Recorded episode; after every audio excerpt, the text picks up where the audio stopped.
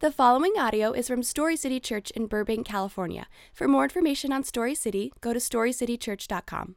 So, in order to understand this, we need to understand a little bit of context. Here's what's going on in this passage James is acting like an Old Testament prophet. You think about the prophets, uh, the, you know, the minor prophets, what they would do is they would go to Israel and they would yell and say, hey, here's the injustice that's going on here. Weep and wail. God's coming to wreck you for this injustice. And so James uses that same kind of language, like almost funeral language, like get ready, something serious is happening. And so, in order to understand why this is so serious, though, we need to understand kind of the baseline that James is operating out of before we look at James. So, the prophet Micah has a really popular uh, verse that we all know Micah 6 8. What does God require of you? So, whenever, whenever scripture says something like that, we need to really pay attention. Okay, what, what does God want from me? What, what's my life supposed to look like? This is, this is the baseline for all the prophets. Hey, what's your life supposed to look like? What does Micah say? You guys know it. Do justice, love mercy, and walk humbly with your God. So if we're gonna if we're gonna be followers of God, this is what that looks like: to do justice, to love mercy, and to walk humbly with our God. Now, I need to, I'm going to unpack that, and then we're going to go to James. So, I think when a lot of us hear this idea of justice, you may get like an image in your mind, like of just right and wrong, kind of like the people's court. Like, oh, you stole my mailbox. I'm going to get justice on you. And that's definitely part of justice. There's definitely a, a, a leg on the chair of justice that is right and wrong. However, when um, when the Old Testament uses the word justice, they're not just talking about punishing right and wrong. They're talking about treating people in ways they deserve. And that's talking about in light of a good thing. So, scripture is clear man is made in the image of God. And when we don't treat them like they're in the image of God, we're not giving them justice. You can see this really clearly. The word for justice, the same word that Micah uses, is picked up uh, in the book of Deuteronomy. So in the book of Deuteronomy, Moses is giving all these instructions for the people. He says, Hey, you guys need to tithe so that you can give money to the priests so that they can have their justice. So, what Micah is saying here is if you're going to be a people of God, this is the action justice, treating people in right ways, not just punishing evil, but loving good, loving people, doing things for the common good, not just yourself. That's the action, but he gets at the heart attitude there too. Love mercy. I think when we hear that, we think mercy and justice, oh, those are really similar things. They're not. The word for mercy is chesed. Everybody say that? Chesed. You gotta get really deep there. Chesed. Hello. That word hesed is all over the Old Testament, and we translate that idea to mean grace. So this, this, is it, this is it right here. This is the linchpin. This is what Micah is saying. Micah is saying this if you're going to be God's people, you need to love grace. Not just like, oh, yeah, I know about grace. God is a gracious God. He's really nice. No, no, no. You need to have this heart attitude that stands before God and says, hey, I see my unworthiness. I see that I've sinned and that sin deserves consequences. But you didn't give me those consequences. You showered me with grace, and I love that grace. And then this is what Mike is saying out of an attitude that loves grace, justice flows out. See that right there? Justice isn't just good actions, justice is the fruit of a heart attitude. Justice is the byproduct of loving God's grace. That's where we're going today with James. James wants us to be familiar with, to, he wants to fan the flames of your love for grace so that you just naturally act in just ways. Okay? And I think this is so crucial and so relevant for us as a community. Why? This is a room that is full of artists and entrepreneurs. And you guys are artists and entrepreneurs who take risks. How do I know you take risks? There's like four people in this room who are actually from Burbank. Like everybody else, all you guys, you packed up your stuff and you moved here. That's a huge risk. And so I want to help you see what does God require of me? When, when we approach the arts, when we approach the marketplace, What does God require of me? Like on Monday morning, what's my life supposed to look like? James is trying to just fan the flame. He doesn't want to throw a wet towel on your drive and your, and your uh, ambitions. What he wants to do is direct those so that we are a people of justice. That's the main point today. The main thing we're trying to get out of this passage is this cultivate your relationship with Jesus so that you are people of justice. Okay? So that's the box we're thinking in. All right, so hold on to that. Keep your arms and legs inside at all times because we're going to read this now and you're going to be like, that, that doesn't sound like what you just said. It is, all right? I'm going to show you. And, and you guys, I really believe if we take this passage at its word seriously, I think it has the ability to fan the flame of both artists and entrepreneurs in here. All right? So here we go. You guys ready? Ready. All right. James 5, verse 1. Now listen, you rich people. Weep and wail because of the misery that is coming on you. Your wealth has rotted, and moths have eaten your clothes. Your gold and silver are corroded. Their corrosion will testify against you and eat your flesh like fire. You have hoarded wealth in the last days. Look, the wages you failed to pay the workers who mowed your fields are crying out against you. And the cries of the harvesters have reached the ears of the Lord Almighty. You have lived on earth in luxury and self indulgence. You fattened yourselves in the day of slaughter. You have condemned and murdered the innocent one who was not opposing you. Woo! All right, I'm going to pray, and then we're going to head into this, all right? Father, I thank you for your word. I thank you for your word's power, that your word can transform us. So, God, I pray today that you would help us to see what it means to be a people of justice what it means to live in our city, live in our vocations as people who love grace, who, who capt- are captivated by the mercy of God toward undeserving, undeserving sinners, and then live lives of justice. God, I pray that we would capture this vision today and that vision would apply to the arts. Pray the artists in here would know how they're supposed to approach their, their calling. I pray for the business people in here, people in the marketplace, that they wouldn't feel like there's some kind of sub godly class of people, but they would see that what they're doing as business people is actually fulfilling your work in the world. We love you, Lord. We submit ourselves to your, your word. Let it change us. In Jesus' name, amen. All right, so I told you guys, I warned you up front, when you first read this, it feels really harsh. And uh, my old pastor, Tim Chaddick, when he was preaching through this, he gave like a really helpful illustration that I can't add to, so I'm just taking. Thank you, Tim. So, uh, during World War II, Winston Churchill would often address the Allied forces. He would often give these speeches to people and rousing them up, trying to say, hey, the war's not over. Here, here's what we're fighting for. And during those speeches, though, he would often address Nazis directly. He would speak to them. He'd speak to Adolf, and he'd tell them just what he thinks about what they're doing. Now, did Winston Churchill think Nazis were listening to his speeches? No. What he wanted to do was he wanted his audience to hear the intensity of just what it looks like when you love something and someone stands against that. And that's exactly what James is doing right here. James isn't yelling at his readers. Like, I want you guys to, like, just take a deep breath. Like, nobody in this room is getting yelled at this morning by James. James wants us all to overhear a conversation.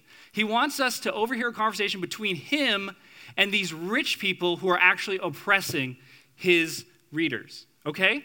That there's sometimes when we read the Bible, we just like open and point and we read it and then we try to apply it to our lives. Like if you do that, that's just a great way to burn yourself out and be frustrated. So like context is helpful.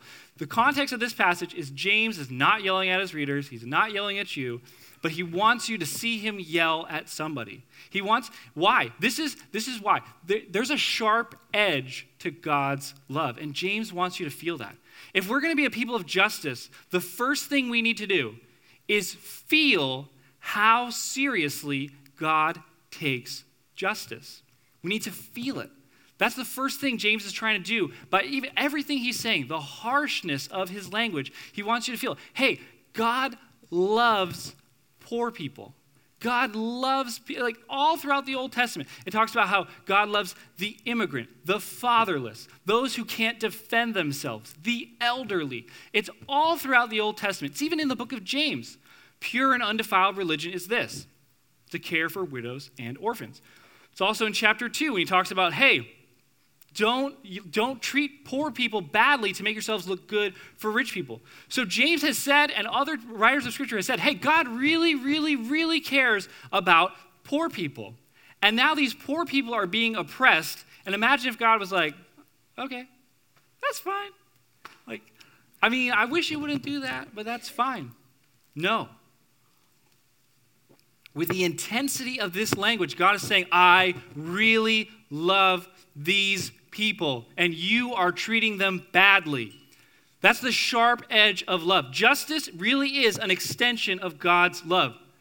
We can believe God when He says that He loves poor people because He is mad that they are being abused. He's mad. How are they being abused? These rich people who have a ton of stuff. It says here, they're, they're hiring these poor people to mow their lawns and then they don't pay them. Not because they don't pay them because they don't have enough. They don't pay them because they want to hoard more stuff. And James says, enough is enough. This is the flip side. He wants us to see, hey, we need to be a, a culture that is a, that we love justice, but you need to see the flip side of this when there's injustice.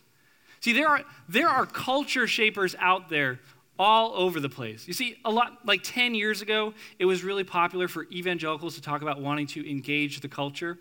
And that's great. I'm all for that. But there's also something you also need to see right here. James is saying, hey, you're being engaged by the culture.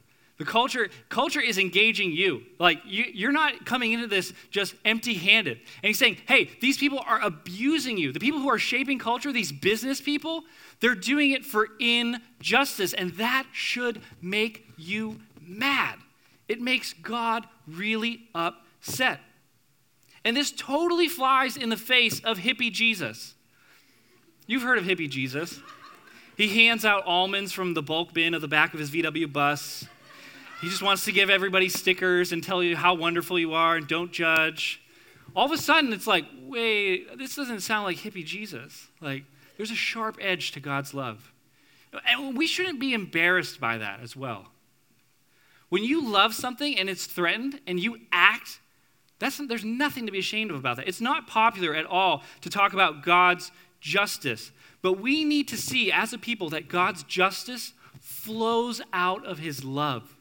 His love for these people is so intense, he is willing to shout out against it.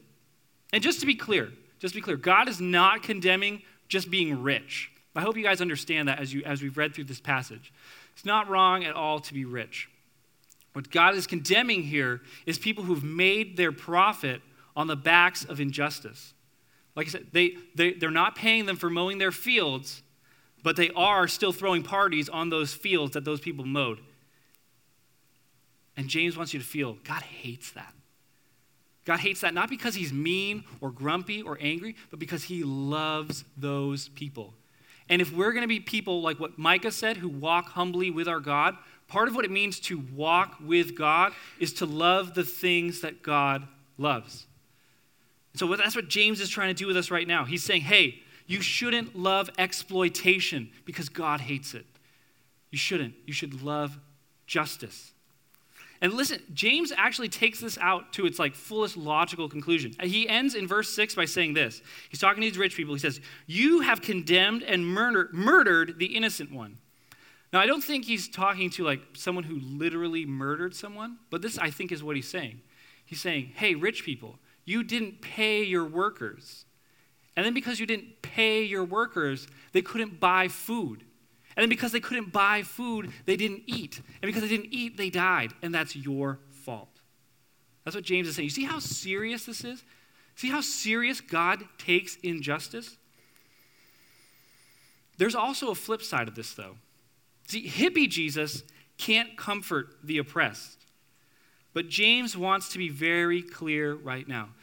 The cries of the harvesters have reached the ears of the Lord Almighty. The NIV says Lord Almighty, but uh, literally James says the Lord Sabaoth. Now you're like, what? The Lord what? Sabaoth. That's it's an old word which means the Lord of hosts. This is God's name, is when God is uh, highlighting how he is king of an army. The cries of the harvest, the cries of the laborers who aren't getting paid have reached God's ears, and he is battle ready to fight for these people. And if we walk with God, how can we not stand for justice? See, that's, that's, that's meant to be an incredible comfort for people who are suffering. When we feel how seriously God takes justice, we, we can go to people who are suffering, who've lost their jobs because they're trying to do the right thing and they get fired, and we can say to them, hey, God cares. Like, when you cry out to Him, He hears you, and He will work for justice for you. Maybe not right away, but one day justice is coming. Don't rob people of that comfort. Hippie Jesus can't comfort someone whose dad just beat them up.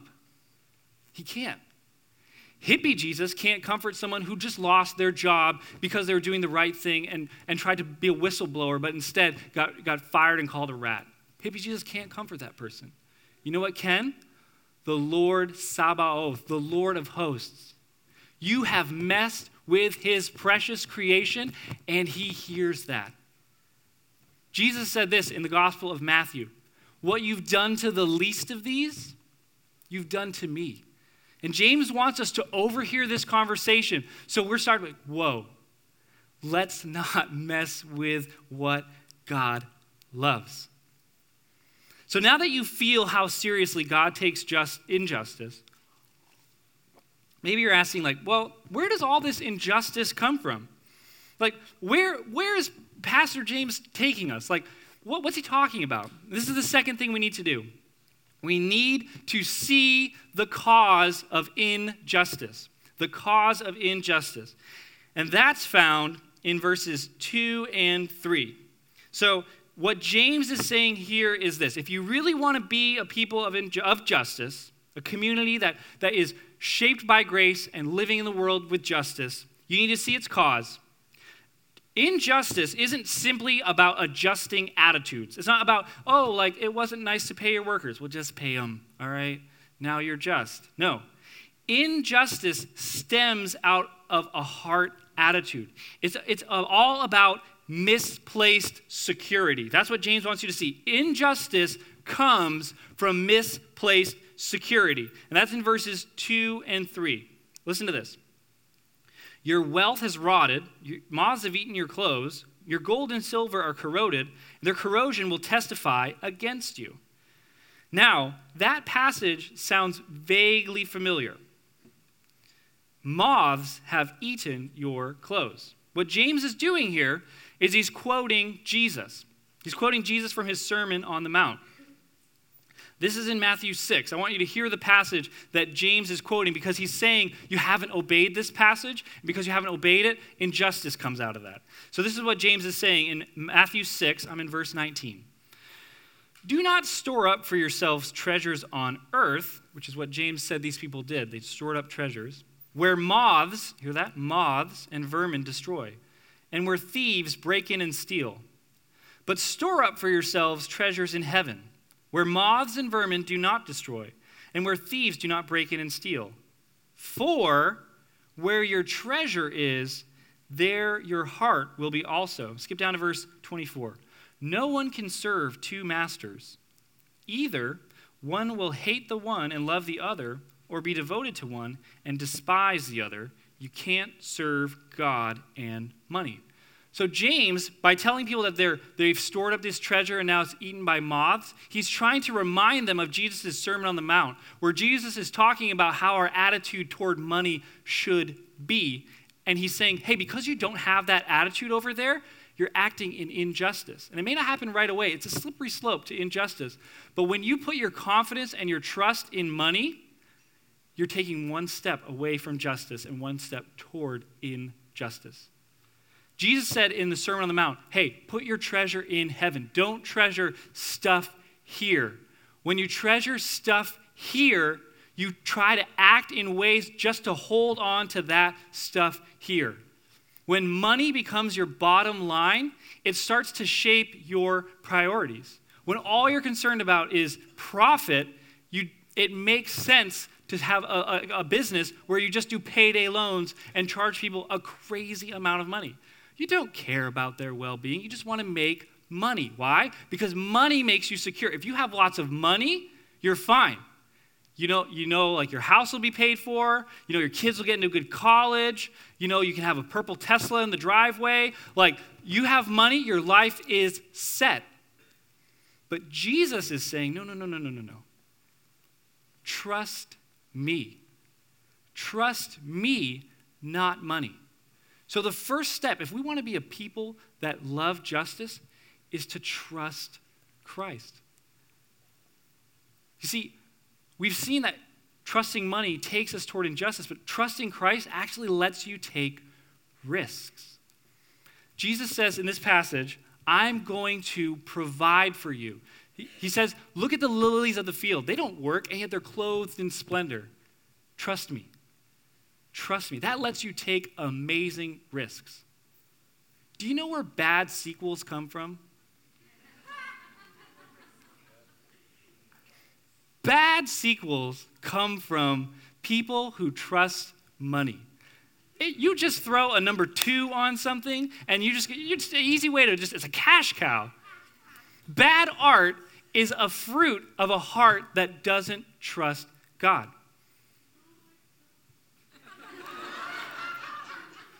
I'm not going to go see the new Avengers. I'm not. Just kidding. I will.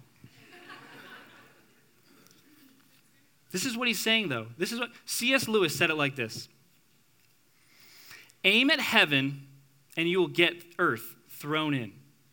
Aim at earth, and you'll get neither. That's what James is trying to help his, his audience see. He's like, hey, these people, they lived for the bottom line. And now what does their money do for them? Nothing. It actually just testifying against them. Like these people were like, I just need all this money then maybe I'll be generous, but I just need all this money. And then they're not generous and they stand before Jesus and he's like, hey, why didn't you live a life of justice? Look at all that money you had. See, isn't that, it's ironic. The term in literature for this is ironic retaliation. Thank you. It's ironic. You see, they're like, oh, this is the thing that's going to keep me safe. More money, more comfort. Actually, it's the thing that stands against you, cries out against you. Money talks. What does your money say? Does your money say, yeah, I'm willing to take risks? You know, it doesn't make sense right now for me to be generous. It doesn't. I don't have a lot of money, but you know what? God said He'd provide. So I'm going to be generous. You see, what Lewis was saying was he was really just paraphrasing Jesus at the end of the Sermon on the Mount. Jesus said it like this Seek first the kingdom of God and His righteousness, which is another big component of justice, and all these things will be added unto you. If you're trying to make money the bottom line, you'll never have enough. Not only will you never have enough, it's going to be used against you one day when you stand before Jesus. But if you trust Jesus, you don't make bad sequels. You don't open up payday loans. You do risky and good things with your life for the common good. All right, so now that we feel how God feels about justice and we see what the root cause of it is, James wants us right now to confidently and courageously hear the call to be a people of justice. That's where all of this has been working to up until this point. James wants you to see the negative side of things. Jesus puts it positively in the Sermon on the Mount. He says, Hey, trust me, and your life is going to be fine. These people said, I don't want to trust you, and it led to all this injustice. And James just wants you to see the flip side of it. He's saying it negatively. James must not have gone to seminaries because most seminaries teach you don't say things negatively. And we just had to do that, though. All right. So, this is what James has been trying to get at the whole time. James says this The cries of the workers have reached the ears of the Lord Almighty. And he's saying that. He wants you to overhear this conversation. And the natural question, because of what Micah laid, laid that foundation for us, if we're walking humbly with God, we love his grace that shapes us and that causes us to act justly. If we're doing that and we're walking with God, we're loving the things he loves, if he hears the cries of the workers, do we hear it? Do we hear the cries of the workers? How do we, as artists and entrepreneurs, I'm not an artist, that just sounded like I was an artist. I'm the least artistic person in this room.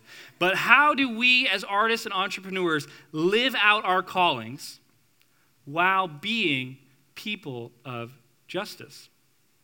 Well, like I said, I am not an artist, but there's an artist and theologian named Mike Cosper who I think just says this really beautifully. So, this is Mike Cosper talking about how to be a good artist. This is what he says. Rather than worrying about making good, quote, Christian art, Christian artists should worry about being good artists and good Christians. By good Christian, I simply mean that one should be committed to a path of discipleship and a life of ever deeper love for God and neighbor. By good artist, I mean that one should be committed to the disciplines of an artist, developing and deepening skills, learning from those who have gone on before you, and showing up to do your creative work. These two paths will intersect and inform one another, but they're not dependent on each other. One doesn't need to be a good artist to be a good Christian, and likewise, one doesn't need to be a good Christian to be a good artist. This is cool. What is rare and glorious, though, is when both qualities, deep faith and deep skill, emerge in the same person. One with a profound sense of God's kingdom among us, who also possesses an immense set of skills as an artist, can give the world profound gifts. And this just might be what the world needs most. You see, Christian artists have a way of saying things that pastors don't. Art sneaks up on you. Like, I've never really been an animal lover my, at all in my life, but Amy and I watched this beautiful documentary about dolphins, and at the end of the movie, I'm like, the dolphins! Like, it's so beautiful! We need to help the dolphins, Amy! Let's help the dolphins. But if, if the makers of this movie came up to me on the street and were like, hey, you need to help the dolphins, I'm like, all right, thank you. No, thank you. But art snuck up on me, got in through the back door. See, pastors used to enjoy kind of this place as like a cultural prophet in America in like the early 1900s, like maybe 1980. They've lost that though, and some of them did not lose it gracefully. But you know who replaced them? You know who the new cultural prophet is? Artists. You have a way of speaking to people that we won't. Are you going to create art that stirs up in people a, a, wonder for God, curiosity about this world? Or are you going to create art that's just profiteering? Like, well, this isn't good, but we'll make a lot of money. James is saying if we're going to be a people of justice, when we approach the arts, we need to take our walk with God seriously. We need to cultivate that grace. And then when we just approach our skills and our crafts, it's going to be good. Justice is a byproduct of a good walk with God, an understanding of grace. You can't, you can't flip it around. If you flip it around, you'll miss it. You just end up shaming people. What about entrepreneurs? What about the business people in this world? I have a little confession to make. When um, after after Bible college and before seminary, Amy and I took a couple years off because we're just I don't know what we want to do. Let's just let's just like hang out for a while. It was awesome. It was the greatest. We had no kids. We were just working. It was great. And in that season, I was working at a credit union as a loan officer and I was pretty good at it. Like I uh, was able to just like chit chat with people, and when you chit chat with people, you get, get them to buy stuff. It was awesome, and um, so I was I was pretty good at it. And I went through a season of like I don't I don't know what I want to do. Like, do I want to do this? And I, I realized as I was wrestling through that, I had this realization about, and this is what I came to. I grew up in a setting where the godly people went into full time ministry. So you became pastors, you became missionaries. And then the kind of godly people just like worked and just financially supported them because we need, we need money. So just kind of godly people, give us your money. And I realized I had that torn down as I was working at the credit union. I was like, I think I could do this. I like this. And it was actually, don't worry, I'm, this is not how I'm like giving you my letter of resignation or something. Like I, in that time, God wonderfully called me to ministry, and I'm using my gifts and calling. I feel like I was made to do this. I love pastoring you guys. But I think I want to, for you business people out there, I want to break down this idea, this division between the sacred and the secular. That, well, yeah, God calls people into full time ministry, and business people just support that. Yeah, right. That's so stupid. Like, this is the creation mandate fill the earth, be fruitful, and multiply. When you, when you are using your skills as an entrepreneur, when you're using your skills in your business, you are fulfilling the creation mandate. That's not a small deal. I don't want you to think that because you have drive, because you have desire, because you have abilities, that all of that's somehow less godly. No, no, no. God has given you those things, and it's kind of like anybody seen Chariots of Fire? Awful movie, but there's a great. I'm gonna, get, I'm gonna get so many emails after this. I'm sorry. There's a great line in that movie, though, and that redeems the movie. So Eric Liddell, uh, he's running, and he ran like a goofball, like me. And he just like, he's running, and he smiles. And somebody asks him, like, why do you run like that? He says, I was made to run, and when I run, I feel God's pleasure. That's what business is like. God made you with those skills. Use them. Do business in a just way. Outside of the church of Jesus Christ, there is no more powerful cultural shaper than workers. Like employment shapes people. This is what my hero, Greg Thornbury, says. Employment lifts the countenance and makes people feel like they're in God's image. He's not saying it makes them in God's image, he says it makes them aware of it. They feel, this is what I was made to work. So, if you're an entrepreneur or a business person, if you're in the marketplace, what is the implication of justice for your life? This is it Launch great businesses and create opportunities for those who don't have them. You can do business in a just way. We were just watching this documentary about a company in Colorado who, who caught a vision for justice. So they made this electrical company. Uh, they realized that all the other electrical companies in uh, that area were charging people this outrageous amount of money to do work, and they weren't doing a good job. So they said, you know what? We can do that, and we can do a good job with it. That's justice right there. That alone is justice. But they took it a step farther. And they said, you know what? It's really hard to get a job if you're a felon.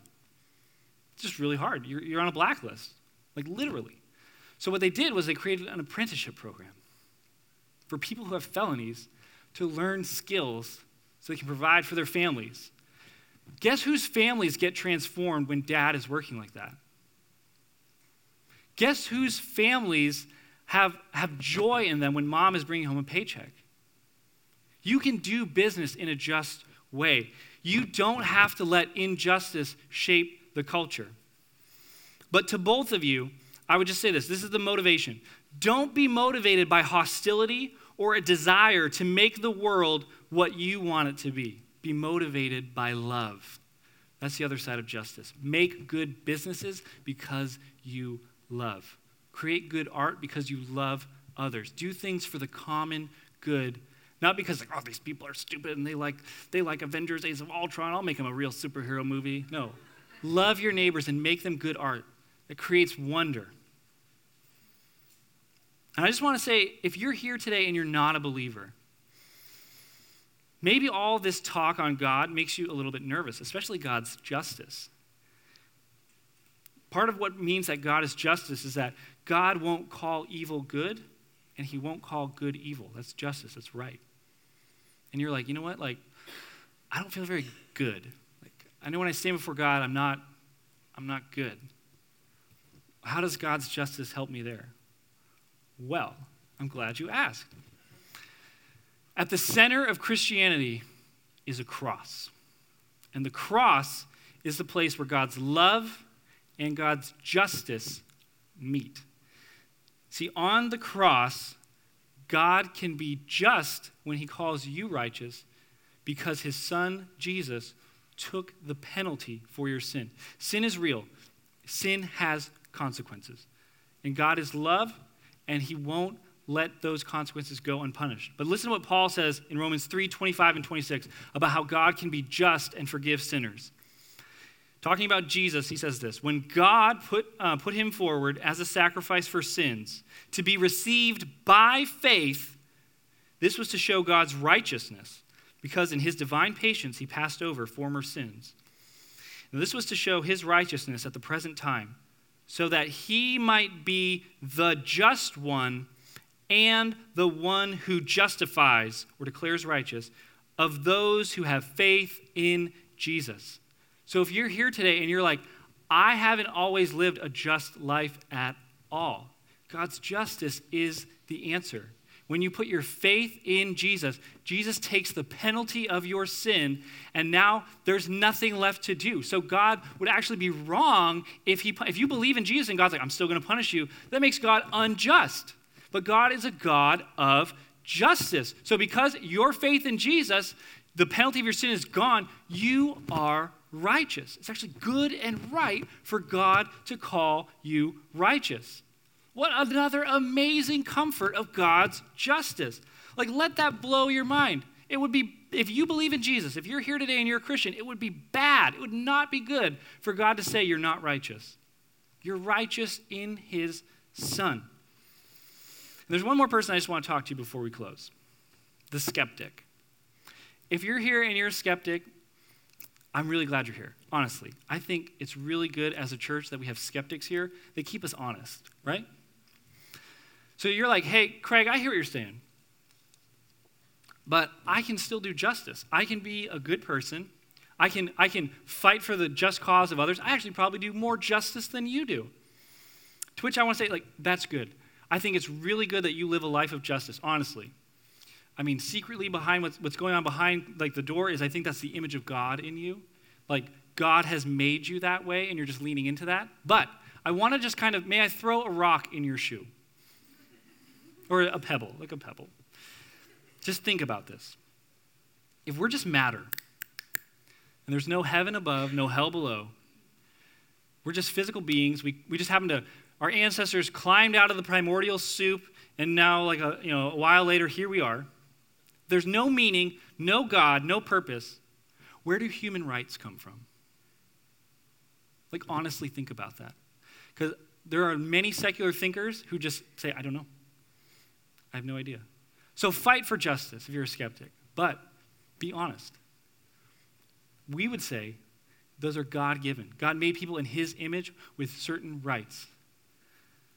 And that's why we're people of justice, because we love good. We're shaped by what God loves. He's a good father, and he wouldn't lead us down a wrong path. So I hope you see this, this thing that James is trying to get us to see. He wants us to love grace, to cultivate our relationship with Jesus so that out of it justice flows. Justice is a byproduct of a heart that loves grace. So let's be a people who love grace, who do justice in our crafts, and who walk humbly with God. Let's pray. Father, I pray that you would strengthen us, Lord. Help us to be people who live out justice. God, we're so grateful for your justice, that you're a good God, that we can confidently say that because of Jesus, we are accepted and loved by you.